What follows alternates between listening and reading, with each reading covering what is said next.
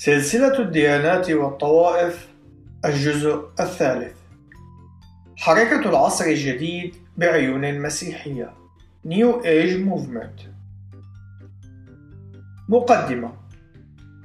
إن حركة العصر الجديد تشكل استثناء للديانات والطوائف من حيث أنه لا يوجد منظمة أو مؤسسة أو طائفة تقوم بتمثيلها بشكل كامل.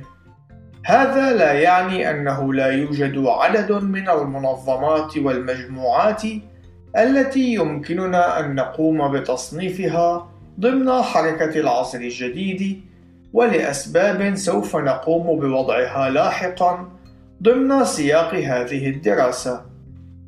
وسوف نقوم بشكل أساسي بمحاولة وضع تعريف شامل لهذه الحركة التي تتمتع بشعبية كبيرة وكذلك سنعمل على تحديد معالمها الأساسية إضافة إلى إجراء بعض المقارنات بين فكرها العقائدي والفكر العقائدي المسيحي.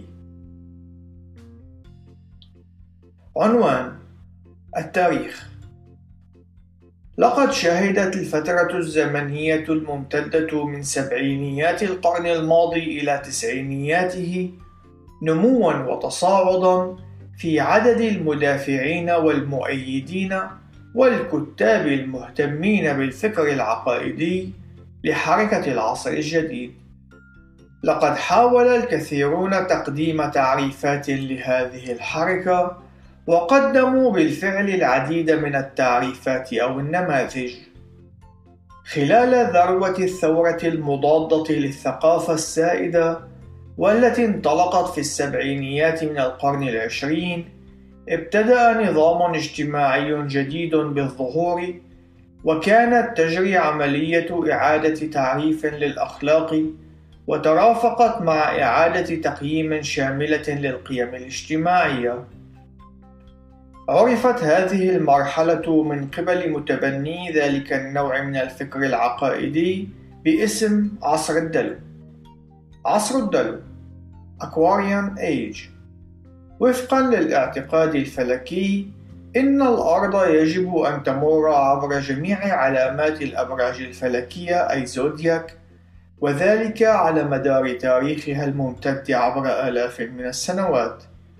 كل حقبة من هذه الحقب تدوم لمدة تقرب من ألفي عام.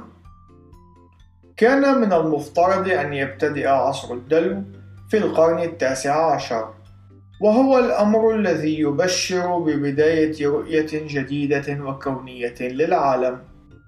كان العصر السابق هو عصر برج الحوت، والذي يمثل الفترة المسيحية، فيسوع هو صياد الناس. إن حركة العصر الجديد تتبنى روحانية تحاول أن تتزاوج مع العلوم والتقنيات المعاصرة، وهذه الروحانية تترك وراءها المفاهيم والمعارف التي توجد في التراث المسيحي اليهودي التي تميز آخر ألفي سنة من تاريخ البشرية.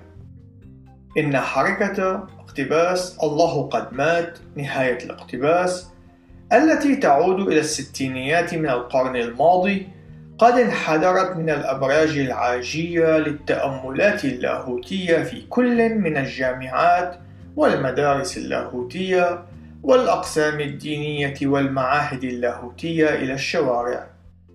لم يكن الأمر متعلقا باللاهوت بقدر ما كان نوعا من السلوك أو المواقف التي كانت جاهزة لكي يتم صقلها وتشكيلها من قبل الحركات الفكرية الأخرى مثل الحركة الوجودية والحركة الماركسية والحركة التطورية ولاهوت الأمل واللاهوت التطبيقي العملي.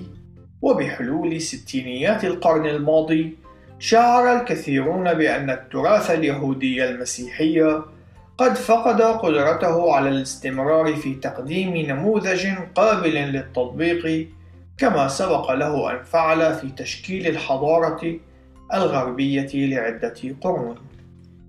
لكن ومن ناحية أخرى فإن العلم الفاتر للعلمانيين الذين يتبنون المذهب الإنساني لم يكن يتمتع بالجاذبية والقبول من مجتمع يبحث بشكل يائس عن بعد روحي للحياة. كان العلم قد فشل في تقديم الأساس اللازم له. ونتيجة للنظرة القائلة بأن المسيحية لم تعد خيارا مطروحا نتيجة لارتباطها بفترة ما قبل الحداثة ونتيجة لأن العلمانية ذات المذهب الإنساني قد سلبت من الحضارة الغربية البعد الإلهي للحياة فإن الوقت كان قد حان لاكتشاف نهج جديد وتحولت الأنظار باتجاه الشرق. الحركة الوجودية هي حركة فلسفية انبثقت من تجديد الفيلسوف الدنماركي سورين كيركيغارد على أن الطريقة إلى الحقيقة موجودة من خلال النسبية البشرية ومشاركة المرء في الواقع والوجود. تطورت هذه الحركة من خلال مارتن هايدجر وكان لها تأثير كبير على رودولف بولتمان في مقاربته لقضايا سمو الله وقضية الإيمان والتاريخ إضافة إلى التأويل والمسيح التاريخي وعلم دراسة الأخرويات. كان لكتابات كيركيغارد تأثيرا كبيرا على المسيحية في النصف الثاني من القرن العشرين وقد كان لها دور مهم في تشكيل لاهوت الحركة الإنجيلية Evangelicalism وبشكل خاص حركة الولادة الجديدة Born Again Movement. كما ويوجد بين المسيحيين الوجوديين البارزين مفكرين وفلاسفة روس من أمثال ثيودور دوستويفسكي ونيكولاس بيرديف وقد تطورت الوجودية غير المسيحية في القرنين التاسع عشر والعشرين وذلك حين أصبح التركيز على التجربة أو الاختبارات الشخصية معيارا رئيسيا لتقييم كل من ادعاءات الحقيقة المعرفية أو الأنطولوجية أي الوجودية المختصة بالمسيحية حيث أمست التجارب الشخصية تقدم تفسيرا للوجود البشري بعيدا عن المسيحية. كان الفيلسوف الفرنسي جان بول سارتر هو المهندس الرئيسي للوجودية غير المسيحية وقد سار العديد من الفلاسفة على خطاه بما في ذلك المفكرين الذين ينتمون إلى مرحلة ما بعد الحداثة من أمثال مايكل فوكو وجاك ديريدا. دخلت الديانات الشرقية التي تتجذر بشكل رئيسي في الهندوسية إلى الغرب في القرن الماضي.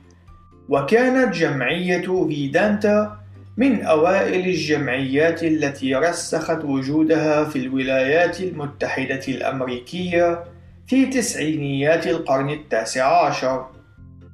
وظهرت حركات أخرى ذات توجهات شرقية حتى قبل ظهور السوامي فيفيكاناندا والحركة التجاوزية من خلال الجمعية الثيوصوفية.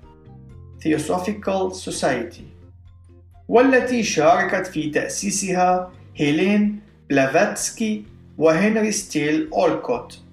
وكذلك الحركة الروحانية Spiritualism التي شكلت معا نظاما فكريا جديدا للعالم الغربي المسيحي. وأصبحت هذه الحركات هي النواة لبزوغ حركة العصر الجديد في سبعينيات القرن الماضي ويقول جي جوردون ميلتون بحلول ذلك العام أي 1971 كان المعلمون الشرقيون قد قاموا بافتتاح الأشرام والمراكز إضافة إلى الكتب التي تم نشرها والتي تمثل مختلف السلالات من حركة العصر الجديد.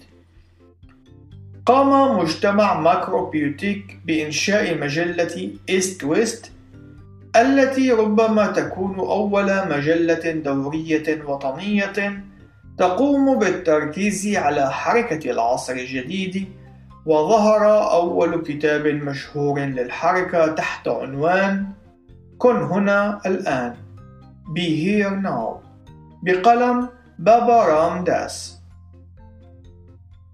السوامي هو الهندوسي الذي يتخلى عن كل شيء بما في ذلك الجهد والعمل بغية الوصول إلى النعيم الأعلى.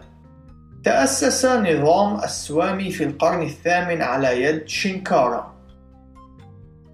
فيفيكاناندا هو تلميذ راما كريشنا ومؤسس جمعية فيدانتا وهو المسؤول عن جمع الشرق مع الغرب من خلال تعليمه عن الهندوسية. الفلسفة التجاوزية أو المتسامية. Transcendentalism. وهي حركة انبثقت من النادي التجاوزي الذي نشأ في ولاية ماساتشوستس في منتصف القرن التاسع عشر. وكان بين أشهر أعضائها كل من ثيودور باركر ورالف والدو إميرسون وهنري ديفيد ثورو. لقد رفضت هذه الحركة التنوير ذو الطبيعة الفاترة للحركة العقلانية وذلك من خلال المزج بين الباطنية الصوفية والحركة الخيالية الرومانسية. وكانت مبادئها الرئيسية قائمة على أن الله هو جوهري وأنه يمكن الوصول إلى الحقيقة من خلال الحدس عوضا عن العقلانية. وكذلك بوجوب رفض جميع التعاليم الدينية التي تقوم على أسس عقائدية. كان ثورو من أبرز المدافعين عن الفلسفة التجاوزية وقد قدم أطروحة عن الفكر التجاوزي في كتابه الذي يحمل عنوان والدن. الذي يعود إلى العام 1854 حيث كتبه إثر انسحابه من المجتمع وانتقاله إلى الحياة في الطبيعة. الحركة الخيالية الرومانسية رومانتيسيزم وهي حركة فلسفية وأدبية نشأت في أواخر القرن الثامن عشر وبدايات القرن التاسع عشر وقد أكدت على المشاعر العفوية والحرية الشخصية وذلك في رد فعل على التنوير ذو المذهب العقلاني. أما في الفكر اللاهوتي فإن الحركة الرومانسية هذه قد امتلكت تأثيرا كبيرا على فريدريك شلايرماخر. السيدة هيلين بيتروفنا بلافاتسكي كانت شريكا مؤسسا للثيوصوفية وعرفت سابقا باسم هيلين هان. هنري ستيل أولكوت وهو زوج السيدة هيلين بتروفنا بلافاتسكي والشريك المؤسس للثيوصوفية أشرام وهي مكان العبادة والتأمل لمعتنقي الديانة الهندوسية ويترافق عادة مع مكان يجتمع فيه الناس للاستماع للنصوص والتعاليم المقدسة. ماكروبيوتيك وهو نظام غذائي للأطعمة العضوية يقوم على المبادئ البوذية لتوازن اليين واليانغ. بابا رام داس أو ريتشارد ألبرت من مواليد 1933 وهو ابن محام ثري كان قد أسس جامعة برانديز وقد التحق ألبرت بجامعة هارفارد بين عامي 1958 إلى 1963 حيث التقى مع تيموثي ليري وقد قام بالتشارك مع ليري وألدوس هيكسلي وألين جينزنبرغ بتجارب على عقار LSD المخدر إضافة إلى عقاقير أخرى. وقد ادعوا أنهم كانوا يقومون باستكشاف أعماق الوعي البشري. طرد كل من ألبرت وليري من منصبيهما التدريسيين في جامعة هارفارد في العام 1963 ومن ثم غير ألبرت اسمه إلى بابا رامداس أثناء دراسته في الهند تحت إشراف المعلم مهراج جي. وقد أسس منظمة هانومان بالإضافة إلى معبد هانومان. عنوان المعتقدات الرئيسية. نظرا لعدم وجود أي صيغة عقائدية موحدة تم وضعها وتقديمها على أنها تشكل العقيدة الرسمية للعصر الجديد فإنه سيتم تقديم السمات العامة والمعتقدات السائدة. إن الطريقة الأفضل والأكثر دقة لفهم وتعريف حركة العصر الجديد هي النظر إلى هذه الحركة على أنها شبكة من المنظمات التي تنطوي على أشخاص أو مجموعات ومنظمات مستقلين بذاتهم وفي الوقت عينه مرتبطين بعضهم ببعض من خلال امتلاكهم لذات الهدف المشترك. لكن ما هي العوامل الأساسية التي تعمل على ربط هؤلاء الأفراد والمنظمات معا؟ ووضعهم تحت مظلة العصر الجديد. اولا الوحدوية أو الأحادية مونيزم. يؤمن الأشخاص الذين ينتمون إلى العصر الجديد بأن التعددية الموجودة في الكون مشتقة ومستمدة من مصدر مطلق واحد.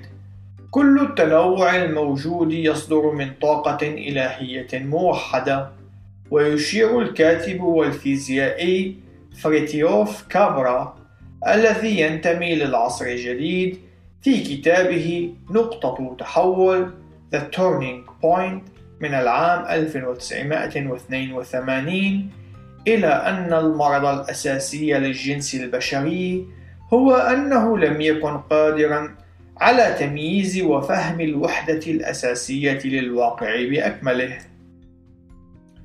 ثانيا مذهب وحدة الوجود Pantheism إن الوحدوية تقود بشكل طبيعي إلى مذهب وحدة الوجود، وبالنسبة لأتباع حركة العصر الجديد، فإن الله هو مبدأ مطلق يمكن أن يتم تحديده وتعريفه بالكون. الله هو الكل، والكل هو الله، وبالتالي فإن المسعى الوحيد هو أن تكتشف البشرية وفي الوقت عينه تستفيد من معرفة اللاهوت الذي يستوطن في كل شخص. إن الانفصال عن الله هو الانفصال عن الإدراك الواعي أو النفسي للاهوت الموجود في الطبيعة بأسرها. وكما يشير كابرا المذكور أعلاه إن حركة التاريخ يجب أن تكون حركة أو انتقالا باتجاه معرفة اللاهوت وبالتالي فإنه من الواجب على كل شخص أن يقوم باختيار السدهانة أو المسار الذي سيخضع من خلاله إلى تحول سيودي في النهاية إلى الوصول إلى هذا النوع من المعرفة عن اللاهوت.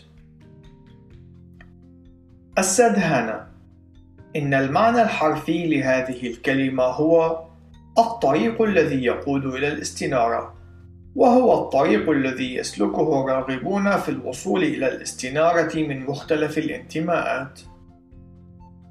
ثالثا التقمص والكارما إن السادهانا المذكور أعلاه قد يكون طريقا عثرا بالنسبة للكثير من الأشخاص وبالتالي فإنه يتطلب أكثر من حياة واحدة لاستكماله لذلك فإننا نجد أن الذين ينتمون إلى العصر الجديد يؤمنون بالتقمص والكارما المشتقة من الهندوسية. بشكل تقريبي يتبنى جميع أتباع العصر الجديد فكرة أن الكارما الجيدة والسيئة تلعب دور العدالة الجزائية أي العقاب والثواب حيث يتم إلقاء الشخص في دورة من إعادة الولادة إن الإيمان بالتقمص يقدم تفسيرا بديلا لمشكلة الجحيم والعقاب الأبدي للأشرار في المسيحية. الجحيم هو المكان أو المجال الذي يسود فيه الشر ويستوطن فيه الأشرار بعد الموت. يعتقد بعض الأشخاص الذين يعتنقون السحر والتنجيم occult الرافضين لفكرة وجود الجحيم الحرفي بأن الجحيم هو مجرد حالة ذهنية أو حالة من التصورات العقلية ذات الطابع السلبي، إلا أن الإيمان المسيحي يقول بأن الجحيم هو مفهوم مهم للغاية، وهو مكان يقضي فيه الأشرار أبديتهم في العذاب. رابعاً: الديانة الكونية نظرا لأن اكتشاف اللاهوت الذي يستوطن في داخل المرء هو المسعى النهائي للشخص الذي ينتمي إلى حركة العصر الجديد ولأن الوحدوية تقوم بتشكيل الإطار اللاهوتي الأساسي الذي يقوم عليه العصر الجديد فإنه يوجد فقط دين واحد. أما جميع الديانات المتعددة المتواجدة في العالم هي مجرد مسارات بديلة لذات الهدف. ويعتقد معتنقو العصر الجديد أنهم قادرون على تجاوز النطاق المحدود للديانات العالمية وذلك لأن العديد من هذه الديانات تستند إلى حقائق مفترضة يتم التعبير عنها من خلال صيغ عقائدية ودساتير إيمانية وبالتالي فإنها تقتصر على اللغة والإدراك البشري. يشير جون جوردون ميلتون إلى أن الحقيقة أي حقيقة الحياة التي يعبر عنها الدين الحقيقي هي اقتباس بالنسبة لمعتنقي العصر الجديد ليست معرفية أي أنها ليست مبنية على أسس المعرفة مثل النشاطات الذهنية أو التجربة ولا يمكن أن يتم التعبير عنها من خلال اللغة البسيطة إنما هي مختبرة أي مبنية على الاختبارات. ولكن يمكن التعبير عنها بشكل جزئي فقط من خلال الكلمات. يعتقدون أيضا أنه يوجد العديد من الوسائل للوصول إلى الحقيقة ويتم التمييز بين هذه الوسائل بناء على كفاءتها أكثر من صوابها. هذا لا يعني أن الشخص الذي ينتمي إلى العصر الجديد ليس متقبلا لفكرة أن يتم صياغة معتقداته الأساسية على أنها مجموعة من الافتراضات المنهجية. واقع الأمر هو أن المرء قد يعتقد بأن إيمانه ومعتقداته تشكل طريقا أفضل ولكن ما يشكل أفضل الطرق بالنسبة لأحدهم قد يكون محرما بالنسبة لشخص آخر. ونظرا لوجود العديد من المسارات التي تمر عبر الجبل وتقود إلى القمة، البعض منها سهل والبعض الآخر شاق، فإن كل مسار في نهاية الأمر سيؤدي إلى ذات النتيجة، أي الوصول إلى القمة. والديانة الكونية هي جبل يحتوي على العديد من المسارات أو السدهانة ولا يوجد أي مسار يمكن أن يقال عنه أنه المسار الصحيح الوحيد. خامساً: التحول أو التغير الشخصي. أيا يكن المسار الذي يتبعه الشخص، فإنه سوف يتواجد عدة أهداف تلوح في الأفق. وسيكون التحول الشخصي على رأس هذه الأهداف. يستلزم تحقيق هذا الهدف خضوعا لعدة اختبارات روحية صوفية تؤدي عادة إلى تحول نوعي من نظام معتقدات العالم القديم إلى إدراك لنظام العصر الجديد أو لمعتقدات الدلو. تتمثل الخطوة الأولى في عملية التحول هذه في تبني نظرة وحدوية للعالم إلا أن هذا الأمر لا يحدث من خلال معرفة الحقائق المنطقية أو الصيغ العقائدية إنما من خلال الاختبارات الروحية الوحدوية أو الأحادية مونيزم. هي فلسفة هندوسية تقول بأن كل شيء في الكون هو امتداد لواقع واحد. وجميع الاختلافات والتمايز الموجود ليس إلا وهم. يمكن أن يتم جمعه أو امتصاصه في مصدر واحد لكل ما هو موجود. تتبنى العديد من الحركات الهامة النظرة القائلة بأن معرفة الأفراد لمكانهم على ما يعرف باسم الشبكة هو الأمر الذي سوف يسهم بشكل كبير في عملية التحول الداخلي لهم. ومن بين هذه الحركات نجد حركة الصحة الشاملة Holistic Health Movement وحركة الوعي وحركة الطاقة البشرية الكامنة. ألف. حركة الصحة الشاملة The Holistic Health Movement. تقول هذه الحركة بأن التحول الشخصي يشتمل على الشفاء. ولذلك فإننا نجد أن أتباع العصر الجديد لا يميلون إلى الصناعات الطبية. ويتم اعتبار الممارسات الطبية التقليدية التي تنادي بها الجمعيات الطبية مثل الجمعية الطبية الأمريكية مثلا بأنها غير طبيعية. وقد تم استكشاف عدة نماذج جديدة للشفاء من خلال حركة الصحة الشاملة. والفرضية الأساسية للحركة الصحية الشاملة هذه هي أن البشر يستحقون أن يتلقوا معاملة كأشخاص حقيقيين وليس على أساس أنهم مجرد أجساد مادية مصابة بأمراض مختلفة. ونجد اسما بارزا وهو إليزابيث كوبلر روس بين أبرز الأمثلة على العلاج الطبي الذي يحاول منح أكبر قدر ممكن من الكرامة الإنسانية للإنسان المصاب بأمراض مستعصية ويمكن القول أن بعض جوانب المنهج الذي تتبعه حركة الصحة الشاملة على توافق مع المسيحية التقليدية. يقترن هذا المبدأ الأساسي مع فلسفة العصر الجديد التي تقول بأن الإنسان وجميع الكائنات الأخرى هي جزء من النظام الطبيعي، ولذلك فإن العلاج الطبيعي يتضمن ممارسات مثل الوخز بالإبر، التغذية البيولوجية راجعة، الإرجاع الموضوعي للفقرات، التمارين الرياضية، الحمية الغذائية حيث أن معظم دعاة حركة الصحة الشاملة هم من النباتيين، وكذلك الأدوية الطبية المستخلصة من النباتات، إضافة إلى العديد من العلاجات الأخرى المستخدمة في هذه الحركة. ويتم تجنب أي علاج يتضمن عقاقير مصنعة أو جراحة أو علاج نفسي. فالعلاج الطبيعي سيمكن الطاقة الكونية من أن تعمل عملها.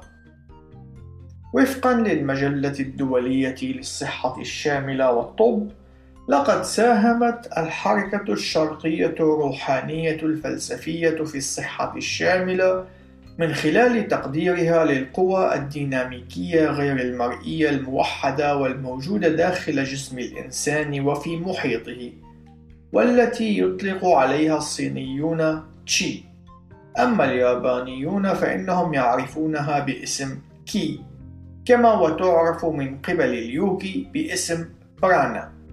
كما ويوجد عدة أسماء أخرى مستخدمة من قبل جماعات وثقافات مختلفة في جميع أرجاء العالم. وعلى النقيض من كلمة روح التي يتم استخدامها في الغرب، فإن الكلمات المختصة بهذه القوى النشطة في الشرق تحمل معنى عمليا للغاية، ولها تأثيرات مباشرة ومحددة على الصحة. الوخز بالإبر ممارسة طبية نشأت في الصين في القرن الثاني قبل الميلاد. هي عبارة عن تقنية تعتمد بشكل رئيسي على إدخال الإبر في المناطق الرئيسية الواقعة على امتداد خطوط الطول الاثني عشر على جسم الإنسان. على الرغم من أن الوخز بالإبرة كان ممارسة طبية وهو لا يزال كذلك إلا أنه يمتلك دلالات دينية في أن خطوط الطول الموجودة على جسم الإنسان تنقسم إلى مجموعتين كل منها تتألف من ستة خطوط. إحداها هي ين والأخرى هي يانغ. تتدفق على امتداد هذه الخطوط قوة الحياة التي تعرف باسم تشي. الين واليانغ هو مبدأ الطاقة المتعارضة في مذهب الطاوية الصيني. الين هو القوة الأنثوية السلبية أو المتلقية وكذلك هو النفس أو النسمة التي كونت الأرض. أما اليانغ فهو القوة الذكورية النشطة أو الإيجابية. التي تنشر الضياء وتشكل السماوات. يصف هذا المبدأ القوة الثنائية القطب المتواجدة في الكون مثل النور والظلام الخير والشر الذكر والأنثى الخارج والداخل الشمس والقمر النار والماء وهلم جرى تتفاعل هذه القوى بعضها مع بعض بشكل مستمر وهو الأمر الذي يتسبب في كل من توازن الكون أو اختلال توازنه. التغذية البيولوجية راجعة بيوفيدباك يتم تطبيق التغذية البيولوجية الراجعة من قبل المعالجين الفيزيائيين والأطباء سواء كان بمعناها العام أو بمعناها الطبي بطرق متعددة. من الناحية الطبية، فإن قياس درجة حرارة المرء أو وزنه هي من الطرق التي يتم الوصول من خلالها إلى تغذية راجعة بيولوجية للمعلومات الإحيائية، ويمكن أن يتم استخدام الإرجاع البيولوجي في مساعدة المرضى على التعامل مع التوتر والقلق والألم. كما أنه من الممكن أن يشير هذا المصطلح إلى ممارسة التغذية الراجعة لتخطيط كهربية الدماغ، وذلك لمراقبة موجات الدماغ الكهربائية من أجل التحكم في معدلات ضربات القلب لإيصال المريض إلى حالة ذهنية تأملية. إلا أن هذا المصطلح ينطبق أيضا على ممارسات العصر الجديد والهندوسية والبوذية حيث يمثل اختصارات للتأمل الروحي القائم على الوسائل التقنية التي تعرف باسم التأمل الكهربائي وهو الأمر الذي أصبح رائجا إلى درجة جنونية في سبعينيات القرن العشرين. تشي وهو مفهوم المذهب الطاوي عن نسمة الحياة وتعتبر التشي قوة الحياة أو الطاقة غير المرئية التي يتكون منها الكون. وتتدفق عبر قنوات في جسم الإنسان تعرف باسم خطوط الطول أي ميرديانز أو الشاكرات أي شاكراتس. إن وجود خلل في التشي سوف يتسبب بأمور سلبية للجسم وهي التي تظهر عادة من خلال الأمراض أو الأسقام وتنتهي بالموت. ويوجد اعتقاد شائع في مختلف المذاهب وخاصة المذهب الطاوي بأن العلاج بالوخز بالإبر يساعد على تصحيح الخلل في التشي. الشاكرات شاكراتس يعتقد أنها مراكز الطاقة الكونية التي تنتظم على طول الخط الممتد من قاعدة العمود الفقري إلى الجبهة. اليوغي هو الهندوسي المتدين والمواظب على ممارسة اليوغا. برانا وهي الكلمة السنسكريتية للقوى الحيوية للحياة، وتستخدم هذه الكلمة أيضًا للإشارة إلى المبدأ العام للحياة نفسها. باء حركة الوعي The Consciousness Movement.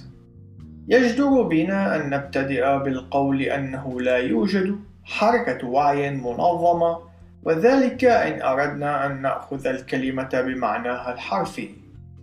إلا أن هذه العبارة هي توصيف للجهود الجماعية للمنظمات والأفراد داخل الشبكة لتحقيق إدراك أكبر لمثل العصر الجديد يحدث هذا من خلال طيف واسع يشتمل على الأعمال التجارية والفنون والفلسفات والثقافة والندوات التدريبية وما إلى ذلك.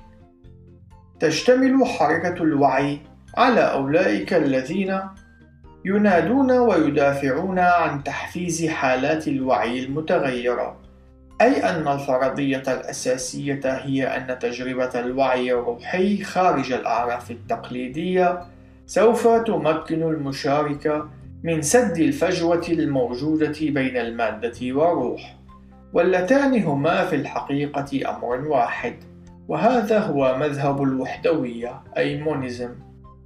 يعتبر تيموثي ليري وريتشارد ألبرت بين أهم المدافعين عن استخدام عقاقير الهلوسة والتنويم المغناطيسي وما شابه ذلك من وسائل للوصول إلى حالات الوعي البديل المتغيرة.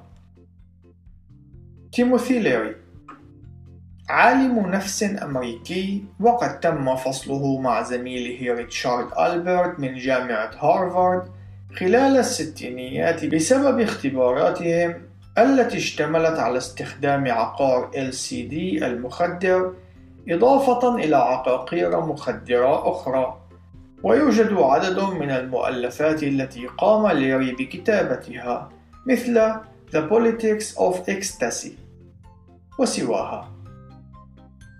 التنويم المغناطيسي هيبوتيزم كلمة مشتقة من اسم إله النوم اليوناني هيبنوس والتنويم المغناطيسي هو ممارسة تعمل على إدخال الشخص في حالة من الغيبوبة في سبيل تحقيق اللاوعي أو لاستعادة ذكريات الماضي ويستخدم بشكل شائع في السحر والتنجيم. أثناء هذه العملية يؤمن المنوم للعميل إشارة معينة تساعده على التغلب على المشاعر الأولية والخوف. حينئذ تصبح الذكريات حرة في الظهور دون عوائق. إن التنويم المغناطيسي هو ممارسة طبية مشروعة يستخدمها الأطباء كوسيلة مساعدة في العلاج النفسي.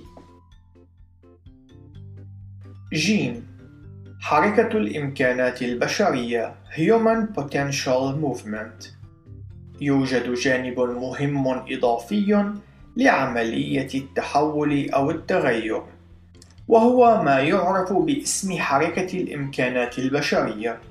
إن قمنا بمقارنتها مع العوامل المؤثرة الأخرى فإن حركة الإمكانات البشرية قد حققت أكبر تأثير لنشر فكر العصر الجديد في الثقافة الغربية ويرتبط مفهوم حركة الإمكانات البشرية بمفهوم يعرف باسم مفهوم التصور Visualization حيث يتم اعتبار الأفكار والوعي أسمى وأرقى من العالم المادي. ولذلك فإنه من الممكن لأي شخص أن يتسبب بإيجاد الأشياء التي يرغب في امتلاكها من خلال التفكير. سواء كان ذلك يتعلق بامتلاك سيارة جديدة أم بامتلاك حياة ناجحة. ونجد بين المنظمات التي يتم تصنيفها على أنها جزء من حركة الإمكانات البشرية كل من معهد إيسالين، Forum، ربيع الحياة، أريكا، وال Scientology، وحركة الإدراك الروحي الداخلي، إضافة إلى عدد من المنظمات الأخرى. لقد تورطت الكثير من الشركات المنتشرة في أنحاء العالم الغربي في تقنيات الإمكانات البشرية المذكورة، ويرجع ذلك إلى أن مكان العمل يقدم البيئة المثالية للاستفادة من زيادة الإنتاجية التي يمكن تحقيقها من خلال رعاية ندوات تدريبية مشابهة. وقد قامت كبرى الشركات بما في ذلك IBM بوينغ وفورد موتورز إضافة إلى شركات أخرى بتمويل جلسات تدريب للموظفين حيث تم تصميمها لتحقيق إنتاجية وإمكانيات مرتفعة لكن لا بد من التأكيد على أن هذه التقنيات النفسية المستخدمة إنما هي تقنيات ذات توجهات مرتبطة بالمذهب الإنساني والعصر الجديد. التصور Visualization هو مفهوم من مفاهيم العصر الجديد الذي يتبنى فكرة أن العالم المادي يمكن أن يتم إخضاعه للعالم الذهني أو لعمليات التفكير.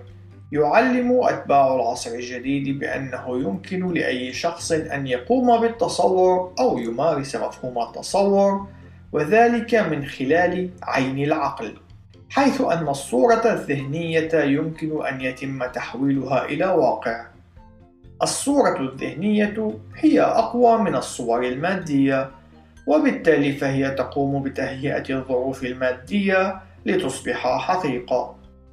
في الصفحة الأولى من عدد يناير فبراير من عام 1990 في مجلة العصر الجديد التي تحمل عنوان اللقاء المقدس يوجد ادعاء بأن سقوط جدار برلين كان نتيجة لضربة ذهنية.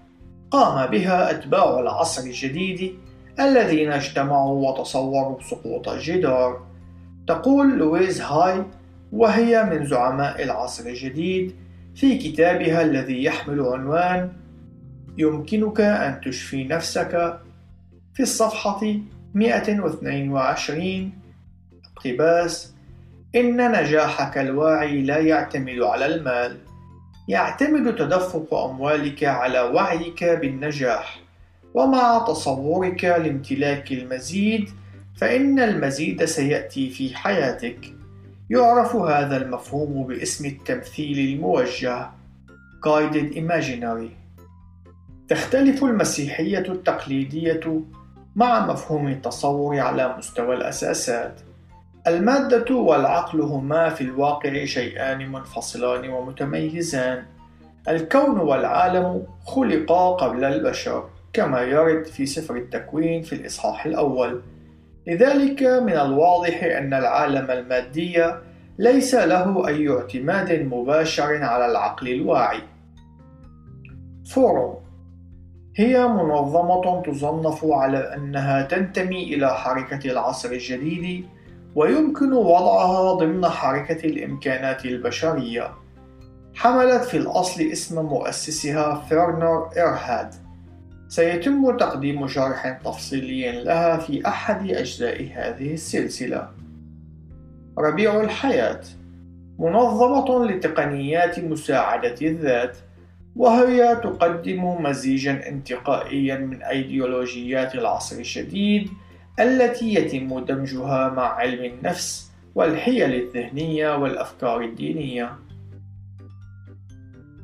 أريكا واحدة من مجموعات العصر الجديد وهي عبارة عن مزيج من الديانات الشرقية والعلاج النفسي والتي تم دمجها مع مدرسة فنون الدفاع عن النفس المعروفة باسم Tai Chi Foundation ومدرسة تاي تشي تشوان قام باختراعها وتطويرها أوسكار إيشازو وقد استوحى اسمها من اسم إحدى البلدات النائية في تشيلي.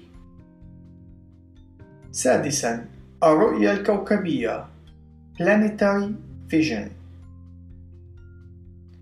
إن هدف العصر الجديد هو الرؤية الكوكبية التي ترتبط بالتحول الشخصي. إلا أنها تتجاوز هدفه المحدود. فالأرض بحسب مفهوم العصر الجديد هي الكيان الوحيد الأكثر أهمية والذي تستمر فيه الحياة وتؤكد فرضية جايا بشكل أساسي على أن الأرض بذاتها هي كائن حي. وبالتالي فإن الرؤية التي يتم تبنيها في العصر الجديد تقوم على استيعاب جماعي للأفكار التي يتم تجميعها عن الوعي الديني والاجتماعي والسياسي. الأمر الشائع بين أتباع العصر الجديد هو الميل إلى الانتماء إلى المنصات السياسية التي تهيمن عليها قضايا البيئة والمناخ، ويعتبر التلوث الناتج عن تصريف النفايات الصناعية والإشعاعات النووية وأول أكسيد الكربون الذي تنفثه عوادم السيارات والأمطار الحمضية والمبيدات الحشرية وتدمير الأراضي الرطبة وما شابهها مصدر قلق بالغ لأولئك الذين وقعوا في مصيدة النموذج الذي يقدمه العصر الجديد والمتمثل في تحول نموذجي نحو وعي كوكبي. يأمل القادة من أمثال دونالد كيز ومنظمته المعروفة باسم مواطني الكوكب Planetary Citizens. بأنه وعلى الرغم من أن الوضع السياسي الحالي لا يساعد على تحقيق أهداف الكوكب إلا أن التحول وتغيير السلطة السياسية سوف يؤدي إلى الانتقال نحو تحقيق هذه الأهداف.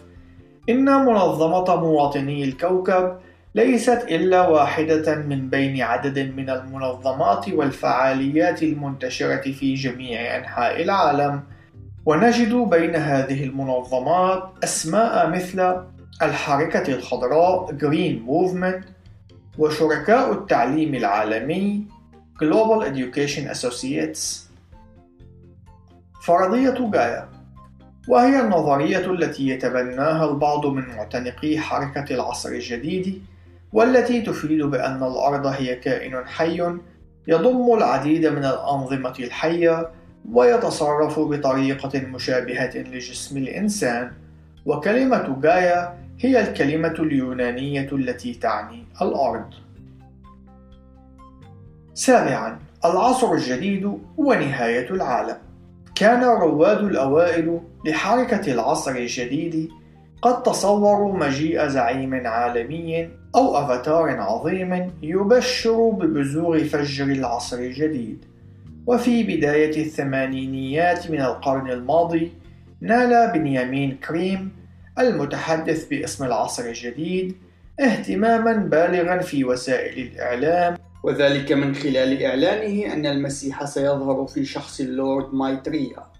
ولكن حين فشلت نبوءته ولم يظهر مايتريا تلاشت شعبية كريم بسرعة كبيرة وعلى الرغم من ذلك فإن الرؤية المتمثلة بظهور الزعيم العالمي الذي يتسلط على العالم هي الرؤية المسيطرة وأمل أتباع العصر الجديد الذين يكرسون حياتهم لقضية النظام الديني السياسي العالمي.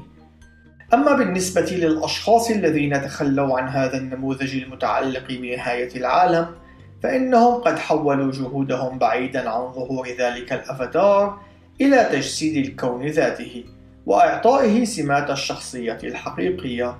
وفي أغسطس من عام 1987 اجتمع الآلاف من أتباع ومتجندي العصر الجديد من أجل ما يدعونه باسم اللقاء التوافقي وهو الوقت الذي سيبدأ فيه العصر الجديد.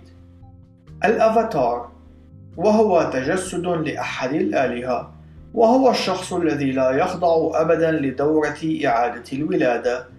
أما بالنسبة لحركة العصر الجديد فإن الأفاتار هو المعلم الروحي المختار أو الذي يتم تعيينه لقيادة مرحلة معينة. بنيامين كريم ولد في غلاسكو الإسكتلندية وكان طالبا في كلية الفنون وكان فنانا بارعا. درس الثيوصوفية والعديد من كتابات العصر الجديد وفي عام 1959 خلص إلى اعتقاد بأن العالم قد حكم عبر التاريخ من قبل السادة العظماء. وقد ادعى كريم بأنه قد تم التواصل معه من قبل أحد السادة والذي أعلن له أنه يجب أن يتوقع في غضون فترة عشرين عاما عودة أعظم السادة وهو مايتريا. ويوجد ادعاءات بأن كريم كان من المفترض أن يلعب دورا مهما في عودة مايتريا. لقد ألقى كريم محاضرات في مختلف أرجاء المعمورة ووصل إلى الولايات المتحدة في أول زيارة له في العام 1980 اكتسب شهرة عالمية بسبب المركز الذي قام بافتتاحه ويحمل اسم مركز تارا للعصر الجديد حيث وضع إعلانات مبوبة في 17 صحيفة من أكبر الصحف في العالم وذلك في وقت واحد بتاريخ الثالث والعشرين من شهر أبريل من العام 1982 وكانت صيغة الإعلان اقتباس المسيح الآن هو هنا نهاية الاقتباس. لقد اعتقد كريم أن مهمته كانت الكشف عن المسيح أي مايتريا إلى العالم والذي أعلن أنه على قيد الحياة وأنه يعيش بين الجالية الباكستانية في لندن. بدأ بإصدار مجلة شهرية تحمل عنوان شارك عالميا Share International والتي تقرأ في أكثر من سبعين دولة حول العالم. تشتمل كتاباته ومحاضراته على موضوعات مختلفة مثل الفقر والجريمة والسلام العالمي والجوع المنتشر في العالم ورؤية التناغم الديني بالإضافة إلى إنهاء الحرب ورؤية السلام وما إلى ذلك. إن كريم لا يستفيد من كتاباته ماليا وقد لقي قبولا واسع النطاق من قبل وسائل الإعلام والجمهور على مر السنوات. ثامنا الشخصيات لابد من التمييز الدقيق بين دعاة العصر الجديد والمثقفين فالأخيرون هم أولئك الذين تمت ترجمة كتاباتهم التجريدية وتصوراتهم التقنية إلى أنظمة عملية قابلة للتطبيق وتتوافق مع الثقافة السائدة في البلاد وخاصة في البلاد الغربية. يوجد عدد كبير من المفكرين والمؤلفين الذين لعبوا الدور الأساسي في وضع البنى الرئيسية لحركة العصر الجديد، وتخصصات هؤلاء الأشخاص تتناول مختلف المجالات مثل الفلسفة والدين والفيزياء والتنجيم وعلم النفس والأساطير والصحة الشاملة والتعليم والسياسة والاقتصاد وعلم الاجتماع.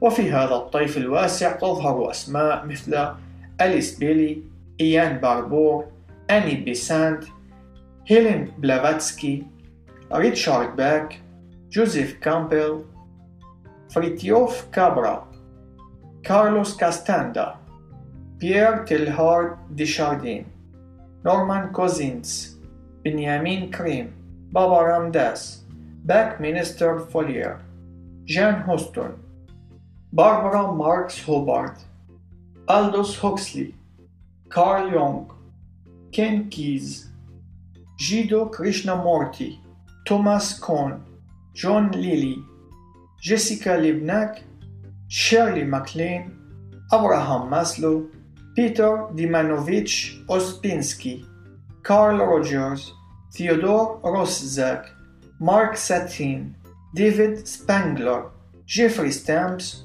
Rodolf Steiner, كين ويلبر براماهانسا يوغاناندا ومهاريشي ماهيش يوغي نظرا لأن الهدف المعلن لحركة العصر الجديد هو إدراك الوحدة المطلقة للواقع فإنه ليس من المستغرب أن يتم إعادة صياغة طيف المعرفة بشكل كامل وإعادة التفكير فيه على أنه تحول نموذجي وعوضا عن النظر إلى المعرفة على أنها متنوعة ومركبة فإن حركة العصر الجديد تسعى إلى جلب جميع مجالات المعرفة تحت مظلة أحادية واحدة موحدة ومتكاملة وهذا هو جوهر الأعمال الأدبية الرئيسية لكتاب حركة العصر الجديد.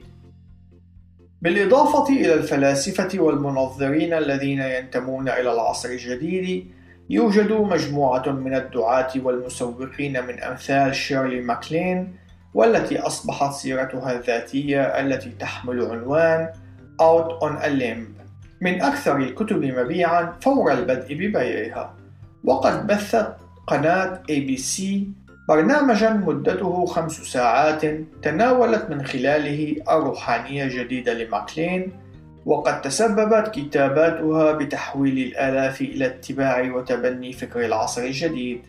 إضافة إلى ماكلين يوجد العديد من الشخصيات الشهيرة والبارزة التي يمكن أن يتم سردها وخاصة في مجال الفنون والترفيه مثل المغنين جون دينفر، تينا تورنر، ويليس نيلسون ومنتجي الأفلام من أمثال ستيفن سبيلبرغ، جورج لوكاس وجين رودنبري وهو منتج ستار تريك والممثلين من أمثال ليفار بيرتون، ديفيد كارادين، دينيس ويفر والممثلات من أمثال شارون جيليس وليندا إيفانز وسالي كيركلاند. أني بيسانت كانت من بين أهم القادة البارزين في الثيوصوفية وقد كانت قيادتها هي ما أمن الاستقرار في الفترات الصعبة. كارلوس كاستاندا هو عالم أنثروبولوجي مولود في البيرو واسمه الحقيقي هو كارلوس أرانا. درس في جامعة كاليفورنيا في لوس أنجلوس. وقد ادعى كاستاندا أنه قد تواصل مع أحد اليوغي الهندوس المسنين والذي يدعى دون جوان ماتوس وهو الذي أصبح معلم كاستاندا والمشرف عليه. قام ماتوس بتعليم كاستاندا السحر والشعوذة على الرغم من وفاته فإن كاستاندا لا يزال أحد المؤلفين المشهورين في العصر الجديد وذلك من خلال سلسلته التي تحمل عنوان تعليم دون جوان. وقد اشتهر تحديدا بتعليم الأمريكيين الأصليين المعتقد الشاماني والتنجيم المختص بالعصر الجديد بالإضافة إلى النباتات التي تسبب الهلوسة وصبار البيوت. بالقرب من نهاية حياته تبين من خلال التحقيق والفحص الأكاديمي أن نظريته المختصة بعلم الإنسان كانت قاصرة وقد تبين لاحقا أن الدراسة الأنثروبولوجية الكاملة لدون جوان كانت مزورة وبأن ذلك الشخص كان خياليا. المعتقد الشاماني شامانيزم وهو نوع من الممارسات الروحانية التي يقوم بها المشعوذ أو الطبيب. وخاصة بين قبائل السكان الأمريكيين الأصليين في الماضي. عادة يقوم طبيب القبيلة بإجراء طقوس ورقصات مختلفة يسعى من خلالها إلى شفاء المرضى من أمراضهم على سبيل المثال. في بعض الأحيان يرتدي الشامان زيا قبيحا يتضمن أقنعة مخيفة ويحمل الشامان في بعض الأحيان لقب الطبيب الساحر بيير تيلهارد ديشاردين فيلسوف وعالم مستحثات فرنسي ينتمي إلى الكنيسة الكاثوليكية الرومية وقد تصادم معها في منتصف العشرينيات من القرن العشرين نتيجة لأفكاره عن الخطيئة الأصلية وعلاقتها بالتطور. انتقل إلى الصين في العام 1926 حيث قدم مساهمات مهمة في علم دراسة المستحاثات المختصة بأحد أشكال الإنسان المبكر الذي يعرف باسم إنسان بكين.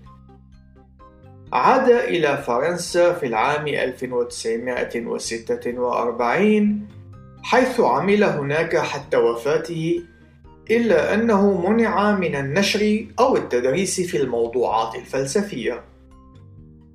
نورمان كوزينز كاتب ومحرر مقالات أمريكي.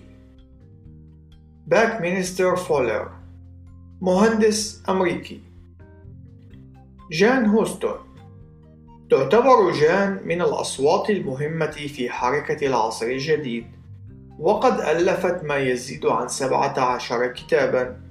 أصبحت معروفة من قبل الجماهير عندما ادعت أنها تقوم بمساعدة هيلاري رودهام كلينتون في إجراء محادثات تخيلية مع إليانور روزفلت. جان وزوجها الدكتور روبرت ماسترز شريكان مؤسسان لمؤسسة أبحاث العقل أو الذهن في مدينة نيويورك وهي من المتحدثين الذين يتم استضافتهم بشكل متكرر في الكليات والجامعات وقد حصلت على العديد من الجوائز والتقدير على إنجازاتها لا سيما في علم النفس والتعليم. أبراهام ماسلو عالم نفس متبن للمذهب الإنساني وهو مؤسس الجمعية الأمريكية لعلم النفس الإنساني وهي التي تعرف حاليا باسم جمعية علم النفس الإنساني. لديه الكثير من الكتابات وقد سعى لتطوير نظرية عن الطبيعة البشرية تتجاوز التحليل النفسي والسلوكي. وقد كان مهتما بموضوعات مثل الحب والإبداع وتحقيق الذات والمعنى والمسؤولية والقيم. بيتر ديمانوفيتش أوسبينسكي أحد تلاميذ جورج دي غوردييف وهو المسؤول عن تعميم معتقدات المذكور. جورج إيفانوفيتش غوردييف فيلسوف روسي أسس معهد تطوير الإنسان في العام 1919 وقد كانت فلسفاته ذات تأثير عميق في تفكير حركة العصر الجديد. رودولف شتاينر مؤسس الجمعية الأنثروبولوجية أي جمعية علوم الإنسان. إضافة إلى ذلك قد أسس مدارس والدورف ومراكز دراسة الفكر الأنثروبولوجي.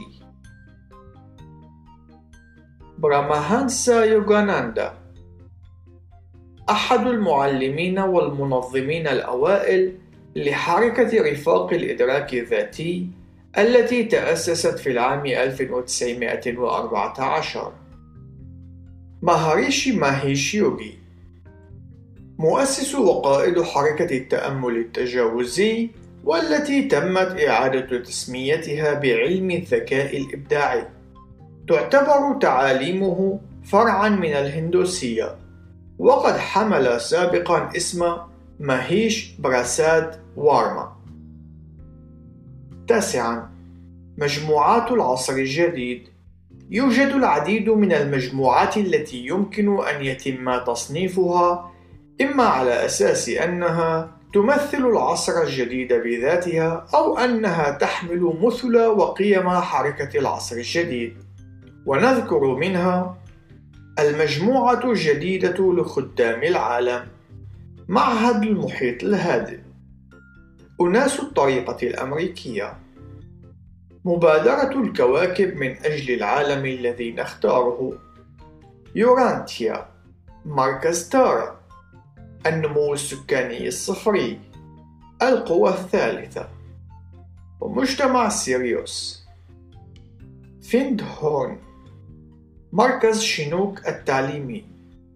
علم السعادة. مؤسسة لاما. مجتمع النهضة. توين أوكس.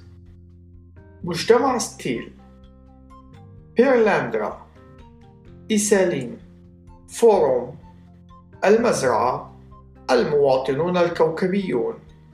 كما ويوجد العديد من المجموعات الشرقية التي تنتشر في جميع أنحاء العالم من أمثال جمعية فيدانتا معهد ساتشي داناندا الشرام المتكامل لليوغا. الإيمان البهائي الكنيسة العالمية الغالبة إيلان فيتال. مهير بابا التأمل التجاوزي مجتمع أناندرا مارغا لليوغا رفاق الإدراك الذاتي سيخ دارما مركز سيري شينموي وأخيرا إسكون أي الجمعية العالمية لوعي كريشنا. وسيتم تقديم دراسات مختصة بالعديد من هذه الجمعيات في أجزاء لاحقة لذلك فإنه من الكافي حاليا معرفة أسمائها وانتمائها أو تبنيها لأفكار العصر الجديد. عنوان الأفكار اللاهوتية فيما يلي فحص موجز لبعض النقاط الرئيسية للفكر اللاهوتي وتبيان اختلافها عن الرؤية المسيحية التقليدية للعالم. لقد تم التعامل مع العديد من الأفكار اللاهوتية تحت عنوان المعتقدات الرئيسية الذي سبق.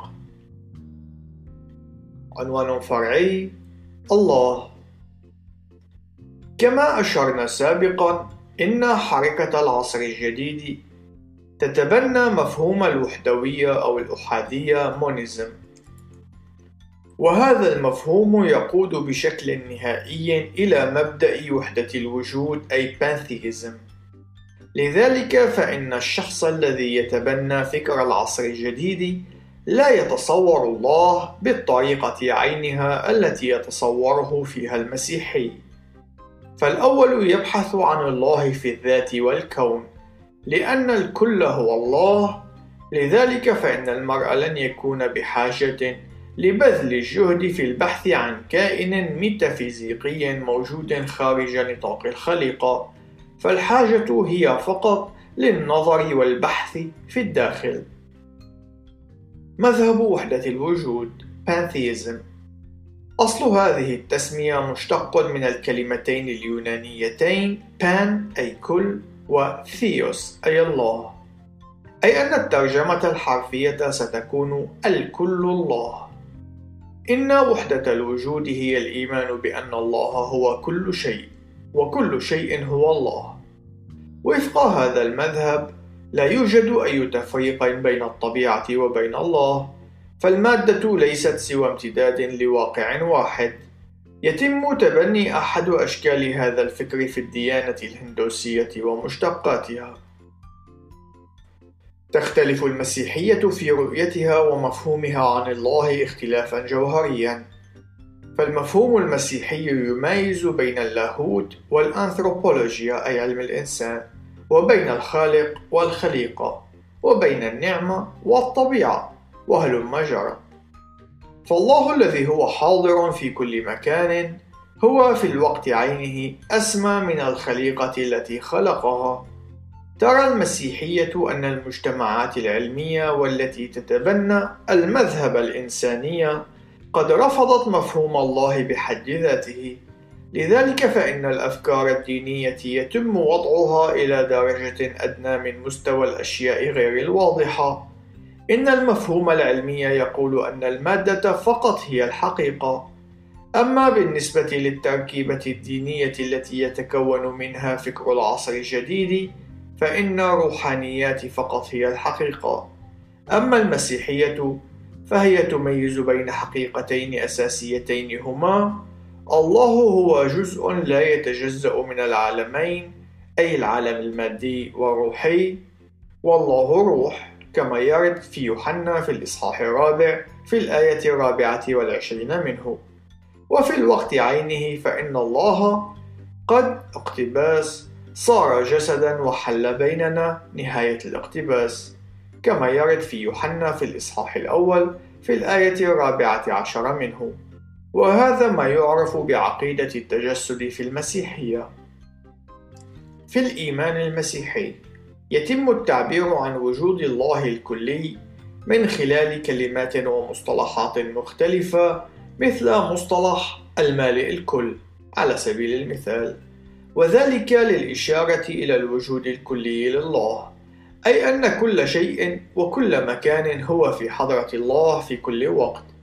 كما يتم استخدام مصطلح السمو أو التعالي وذلك للإشارة إلى اختلاف الله عن خليقته من حيث الطبيعة أو الجوهر حيث أنه لا يوجد أي شيء من الأشياء التي يمكن أن يتم تشبيهها بالله من حيث الطبيعة. فالله ليس مخلوقا كما أنه ليس جزءا من خليقته. الحضور immanence يستخدم اللاهوتيون المسيحيون هذا المصطلح ليشيروا إلى قرب الله من خليقته وهو يتميز عن السمو.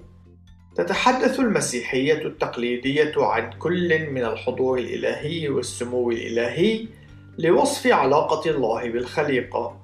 ونجد أن العديد من الديانات غير المسيحية والفرق الدينية تقوم بالتأكيد على أن حضور الله يفقده سموه أو أن سموه يفقده حضوره.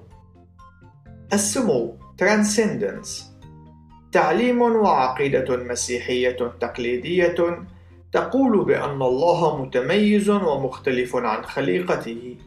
إن هذا الانفصال ليس واضحا في الديانات الوحدوية أي pantheistic religions.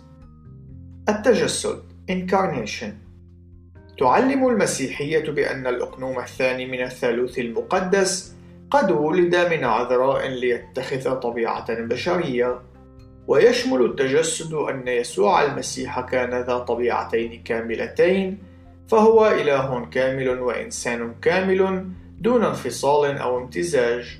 وقد تم وضع الحدود التعريفية لعقيدة التجسد في مجمع خلق دنيا في العام 541 وتتم معارضة هذه العقيدة من قبل معظم الجماعات غير الثالوثية المنشقة عن المسيحية.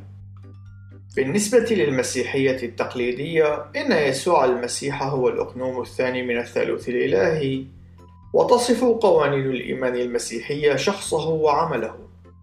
وفي الوقت الذي يعتبر التعليم القائل أن المسيح فينا تعليما مسيحيا مأخوذا من آيات كتابية مثل رسالة كولوسي في الإصحاح الأول في الآية السابعة والعشرين اقتباس المسيح فيكم رجاء المجد نهاية الاقتباس وسفر الرؤيا في الإصحاح الثالث في الآية عشرين اقتباس ها أنا ذا واقف على الباب وأقرع.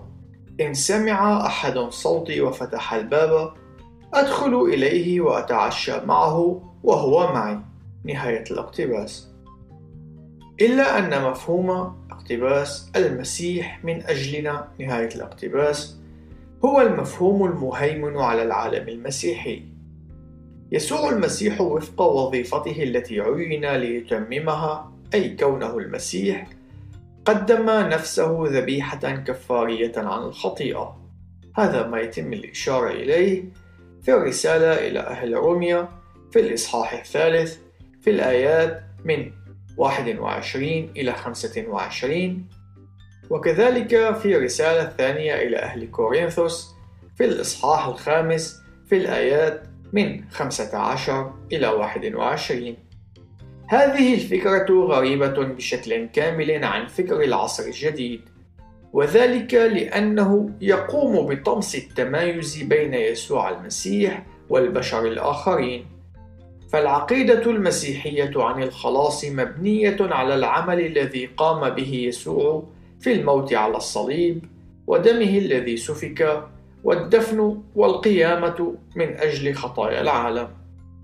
إضافة إلى أن هذا العمل قد تم في مكان جغرافي محدد ووقت محدد كما يرد في الرسالة إلى أهل غلاطيا في الإصحاح الرابع في الآية الرابعة. وبين شعب محدد هو شعب إسرائيل وبالتالي فإن موت يسوع وقيامته التاريخيين قد أنتجا خلاصا يمتد إلى جميع العصور وجميع الأمم. عنوان فرعي الخطيئة. نتيجة لغياب مفهوم الإله الذي يتمتع بالسمو والذي ينفصل عن الخليقة بحسب طبيعته أو جوهره عن فكر العصر الجديد فإن النتيجة هي غياب تصور للخطيئة بوصفها تمرد على هذا الكيان الأسمى. فالخطيئة هي بكل بساطة جهل الفرد بإمكاناته الداخلية. لكن بالنسبة للمسيحية فإن الخطيئة هي جهل لكنها جهل من نوع مغاير. فالذي يعبد الخليقة ويؤلهها يكون مدانا بارتكاب أسوأ أنواع الجهل كما يرد في الرسالة إلى أهل روميا في الإصحاح الأول في الآيات من الثامنة عشر إلى الرابعة والعشرين. أما فيما يتعلق بالإمكانات الداخلية للفرد فإنه لا يوجد قدرة بشرية تمكن الشخص من العثور على الله. إن الله هو الذي يجد الشخص كما يرد في الرسالة إلى أهل أفسس في الإصحاح الثاني في الآيتين الثامنة والتاسعة. وموت يسوع المسيح على الصليب هو كفارة ضرورية عن الخطيئة. والكتاب المقدس واضح في تحديده لجميع البشر بوصفهم خطاة محتاجين لبر الله. هذا ما يتم التأكيد عليه في الرسالة إلى أهل روميا في الإصحاح الثالث في الآية الثالثة والعشرين منه. عنوان فرعي الموت. من الناحية العملية فإن جميع الأديان في تاريخ البشرية تمتلك وتقدم مفاهيم تتعلق بالموت. أما بالنسبة إلى المتدينين من العلمانيين وأتباع المذهب الإنساني في العالم المعاصر فإن الموت هو نهاية الحياة أو توقفها. لا يوجد حياة ما بعد الحياة. أو لا يوجد خالق متسام سيتم الالتقاء به على الجانب الآخر إلا أن حركة العصر الجديد لم تكن راضية عن هذا الاستسلام غير الروحي والمثير للكآبة.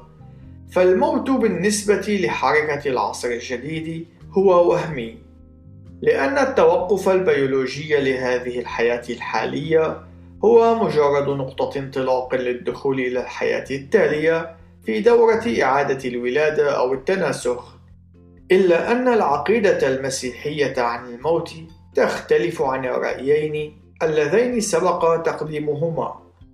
فالكنيسة المسيحية تعلم أنه عند الموت تنفصل النفس عن الجسد إلا أنها تعود إليه عند القيامة لتذهب إما إلى حالة مجد أبدية في الفردوس مع الله أو إلى العقاب الأبدي في الجحيم في انفصال كامل عن الله. إن أي مصير من المصيرين المذكورين يعتمد بشكل كامل عما إذا كان الشخص قد تجدد أي ولد ثانية من خلال المعمودية والإيمان بالعمل الكفاري الذي أتمه المسيح على الصليب كما يرد في يوحنا في الإصحاح الثالث في الآيات من الأولى إلى الثامنة عشر. عنوان فرعي نهاية الأيام أي التعليم الأخروي. إن اقتراب تلك الحالة المثالية تشكل موضوعا مشتركا لمن يعلنون أن عصر الدلو هو الآن. فالوقت قد بات قريبا حيث تنتهي كل المشاكل من المجاعة العالمية والتهديد بالحرب النووية وتدمير البيئة والمخدرات والإيدز والجريمة وسواها. وسوف يتم إدراك العصر الجديد بشكل كامل.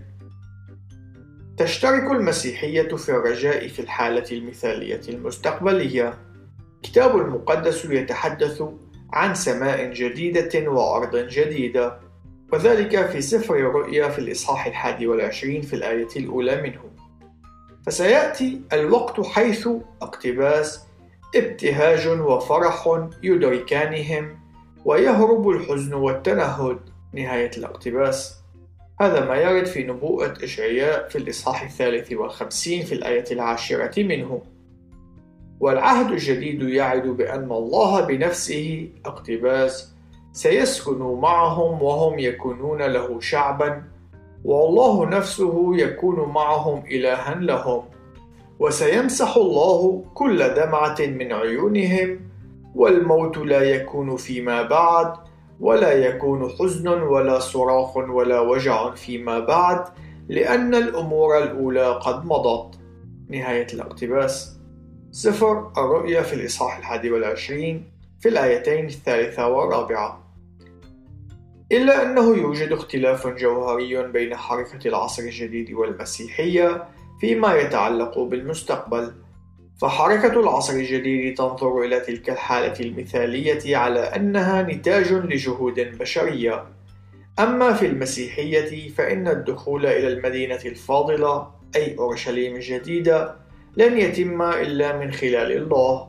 ووقت السلام سوف يبتدئ فقط عندما يحييه رئيس السلام فالمبادرات البشرية لن تؤدي إلا إلى تفاقم المشكلات ولا يمكن أن تنتج إلا استمرارا في الفشل هذا لا يعني أن المسيحية تدافع عن الفلسفة السلبية التي تنادي بالإذعان إلى القضايا السلبية والحرجة التي ضربت هذا العالم. الأمر الأكيد هو وجود مجموعات معزولة داخل الكنيسة قد تبنت على مر القرون عقلية الهروب، ويمكننا أن ننظر إلى الحركات الرهبانية على هذا الأساس.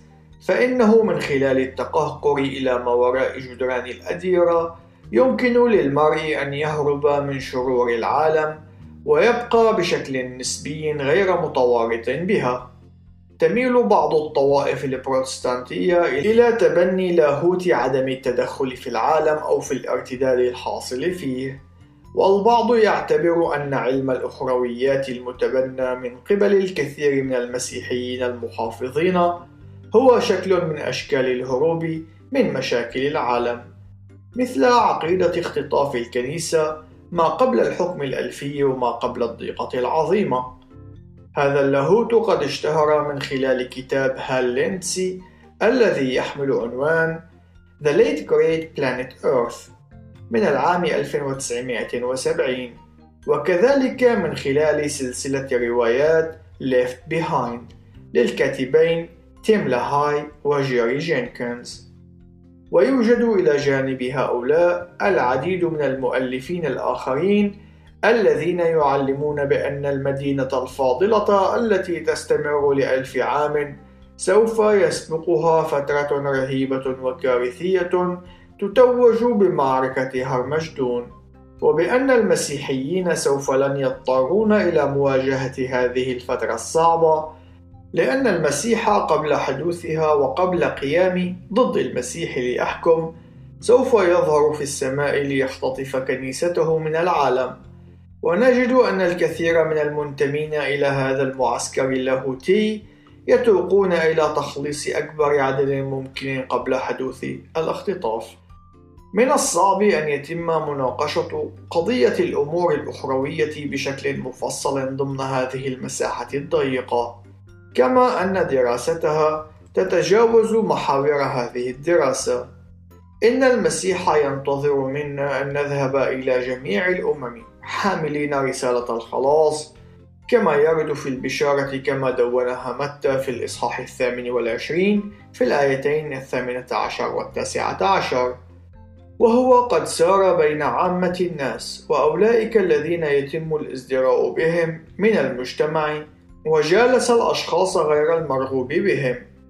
وحين صلى من أجل تلاميذه لم يصلي لكي يهربوا من العالم بل بالحري لكي يحفظوا من الشرير أثناء وجودهم في العالم هذا ما يرد في البشارة كما دونها يوحنا في الإصحاح السابع عشر في الآية الخامسة عشر وكان رسول بولس مثالا على الجهد التبشيري من خلال المجهود الذي بذله في تغيير العالم من أجل المسيح. لذلك فإن المسيحية وبعيدا عن الدعوات إلى تبني الفلسفة السلبية تعلم بأنه يجب أن يتم تهذيب العالم روحيا وتنشئته وتنميته وبشكل مخالف لمعتقدات حركة العصر الجديد فإن الكنيسة لا تؤمن بأن التغيير يتم من خلال الجهود الذاتية المستقلة أو من خلال الإمكانيات البشرية. إن الكنيسة بوصفها عروس المسيح لا توجد بشكل مستقل أو منعزل عن العريس الذي هو المسيح.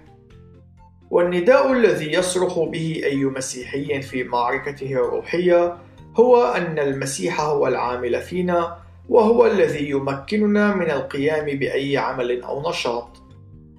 إن الكنيسة هي مؤسسة نبوية وغريبة عن العالم المليء بالخطيئة والتمرد على الله، ولكن مهمة الكنيسة المتميزة هي إحداث فارق في العالم وبذل الجهد الحثيث لإحداث التغيير. وحقيقة الأمر هي أنه يجب على المسيحي أن يتعامل بجدية تفوق الأشخاص الآخرين مع أمور البيئة والسلام والقيام بدور فاعل في الحكومة وما شابه ذلك. والسبب الرئيسي هو أن المسيحي يعرف بأن هذا العالم قد خلق من الله وهو تحت سلطانه. الارتداد تعني الإنكار أو التخلي أو السقوط. إن جميع الأديان التي تتبنى المواقف الحصرية أي التي تقول بأن مواد عقيدتها هي السليمة وتستبعد الآخرين تستنتج بشكل حتمي بأن الأشخاص الذين يتمسكون بعقائد أو تعاليم أي دين مخالف لمعتقدهم هم في حالة ارتداد يحظى هذا المفهوم باهتمام أكبر في بعض الفرق والشيع الدينية من غيرها. فالعقيدة المورمونية تعتقد بأن الفترة التي تلت الأيام الرسولية قد شهدت ارتدادا عظيما حيث فسد فيه الإنجيل وفقد إلا أنه قد استعيد بعد ثمانية عشر قرنا وذلك حين تم الكشف عن الحقيقة لجوزيف سميث. ومنذ ذلك الوقت فإن المورمونز يعتقدون بامتلاك الحقيقة ويستبعدون الآخرين وذات الأمر بالنسبة لشهود يهوه الذين يؤكدون على أن أي عضو يتمسك بمذهب أو عقيدة تختلف عما يعلمونه أو يعتقدون به فإنه يجب أن يعتبر مرتدا. عنوان حركة العصر الجديد المسيحية أي الليبرالية. لقد حاول المسيحيون الليبراليون أن يقوموا بالدمج بين المسيحية التقليدية وبين تصوراتهم الإيجابية عن تعاليم حركة العصر الجديد. لقد تسللت تعاليم العصر الجديد إلى العديد من الفروع المسيحية، لكن في الكاثوليكية الرومية نجد أن البابا يوحنا بولس الثاني قد وضع حدا فاصلا لتسلل التأثير الذي تنتجه حركة العصر الجديد في خطابه الذي ألقاه في الثامن والعشرين من أيار مايو من العام 1993 وذلك من خلال نبذ تعاليم العصر الجديد باعتبارها غير متوافقة مع رسالة المسيح. وفي المقابل من ذلك فإن البروتستانت الليبراليين الأوروبيين نتيجة لغياب تحذير موحد الطابع وجدوا العديد من رجال الدين والأعضاء الذين ينتمون إلى الكنيسة ممن يتبنون بشكل فعلي تعاليم العصر الجديد وذلك في فترة الثمانينيات من القرن المنصرم. وقد تسبب هذا الأمر بعقد الكنائس البروتستانتية الهولندية لثلاثة مؤتمرات استقصائية بين عام 2000 و 2001 لم ترقى تلك المؤتمرات إلى مستوى الإنكار الرسمي والرفض القاطع بل تحولت باتجاه التسامح مع أتباع العصر الجديد في الإطار الكنسي وذلك من خلال الموازاة بين التصوف المسيحي والتأمل الذي يمارس ضمن حركة العصر الجديد. في الكنائس البريطانية يتم السماح بشكل أكثر وضوحًا بممارسات العصر الجديد من قبل رجال الدين والأعضاء مع القليل من التحفظ وفي بعض الأحيان دون أي تحفظ. وكانت النتيجة وجود اجتماعات سرية مثل كريستيكواريانز أي مسيحيو الدلو وهو اتحاد من أعضاء الكنيسة المسيحية معظمهم من الأنكليكان والذين يقومون بالدمج دون أي خوف بين المسيحية ومبادئ العصر الجديد وقد انتشر برنامج العصر الجديد الذي يحمل عنوان تدريب في المعجزات A Course in Miracles بين الكنائس الليبرالية في كل من أمريكا وأوروبا وقد تسبب بارتباك كبير بخصوص الحقيقة. في الخلاصة يمكننا أن نقول أن أفكار العصر الجديد قد تغلغلت في المسيحية إلى درجة كبيرة جدا. وهذا يجب أن يكون جرس تحذير صادح الصوت لجميع المؤمنين المحافظين والمتمسكين بالتعليم القويم للنهوض والدفاع عن الإيمان والتعاليم المسيحية المبنية على الكتاب المقدس ورفض جميع تلك التعاليم الغريبة بشكل قاطع. الخلاصة مع انطلاقة القرن الواحد والعشرين أصبحت جميع الأشياء التي كانت تعتبر جديدة عن العصر الجديد بالية وعديمة الاستخدام. وبدأت التسميات العصرية تنال رواجا حتى أن اسم العصر الجديد لم يعد مستخدما من قبل أتباع الحركة. وباتت التسميات من أمثال الروحانية أو الروحانية الجديدة هي السائدة. وساد هذا الشكل الجديد من أشكال التدين في عالمنا المعاصر والذي يأخذ شكلا متجددا وقابلا للتأقلم مع الذهنية المعاصرة حيث يتم التخلي عن البحث عن الحقيقة وكذلك التخلي عن جميع أشكال الدين المنظم. وكبديل عما سبق فإن روحانية العصر الجديد تهدف إلى تحقيق ما يناسب الموقف الراهن أو الشعور الآني أو اللحظة الحالية كبديل عن أي شكل من أشكال الحقيقة المطلقة. وكما هو متوقع فإن هذه الحركة مستمرة في اتخاذ أشكال مختلفة وتتابع هذه الوثنية الجديدة الضغط والتأكيد على مواضيع البيئة وتحيط هذه المواضيع بالروحانية وتكثر الاهتمامات في علم التنجيم لدى بعض الشخصيات البارزة في حركة العصر الجديد من أمثال سولارا والرؤى التي لها حول أهمية ومعنى الرقم 11 يمكن اعتبار كتاب جيمس ريدفيلد الذي يحمل عنوان نبوءة سيلستاين مثالا جيدا عن المجموعة الحديثة لكتب العصر الجديد. إضافة إلى ذلك فإن ثقافة العصر الجديد تبدو بارزة في العديد من الشخصيات المعاصرة مثل لويز هاي وديباك تشوبرا الذي يمكن اعتباره الممثلة الحالية للحركة والذي يتمتع بشعبية كبيرة كما ويتم إقامة العديد من برامج مساعدة الذات وتنتشر الندوات التي تضم منظري حركة العصر الجديد. يمكن أن يتم التشعب في دراسة هذه الحركة من خلال البحث في مواضيع السحر والتنجيم واستخدام البلورات وموسيقى العصر الجديد والتأثير الثقافي لهذه الحركة. إلا أننا سوف نكتفي بهذا المقدار من المعلومات الرئيسية التي يجب أن تكون كافية للتنبه من خطر هذه الحركة القابلة للتلون بما يناسب حاجة الجماعة التي تحاول التفشي ضمنها.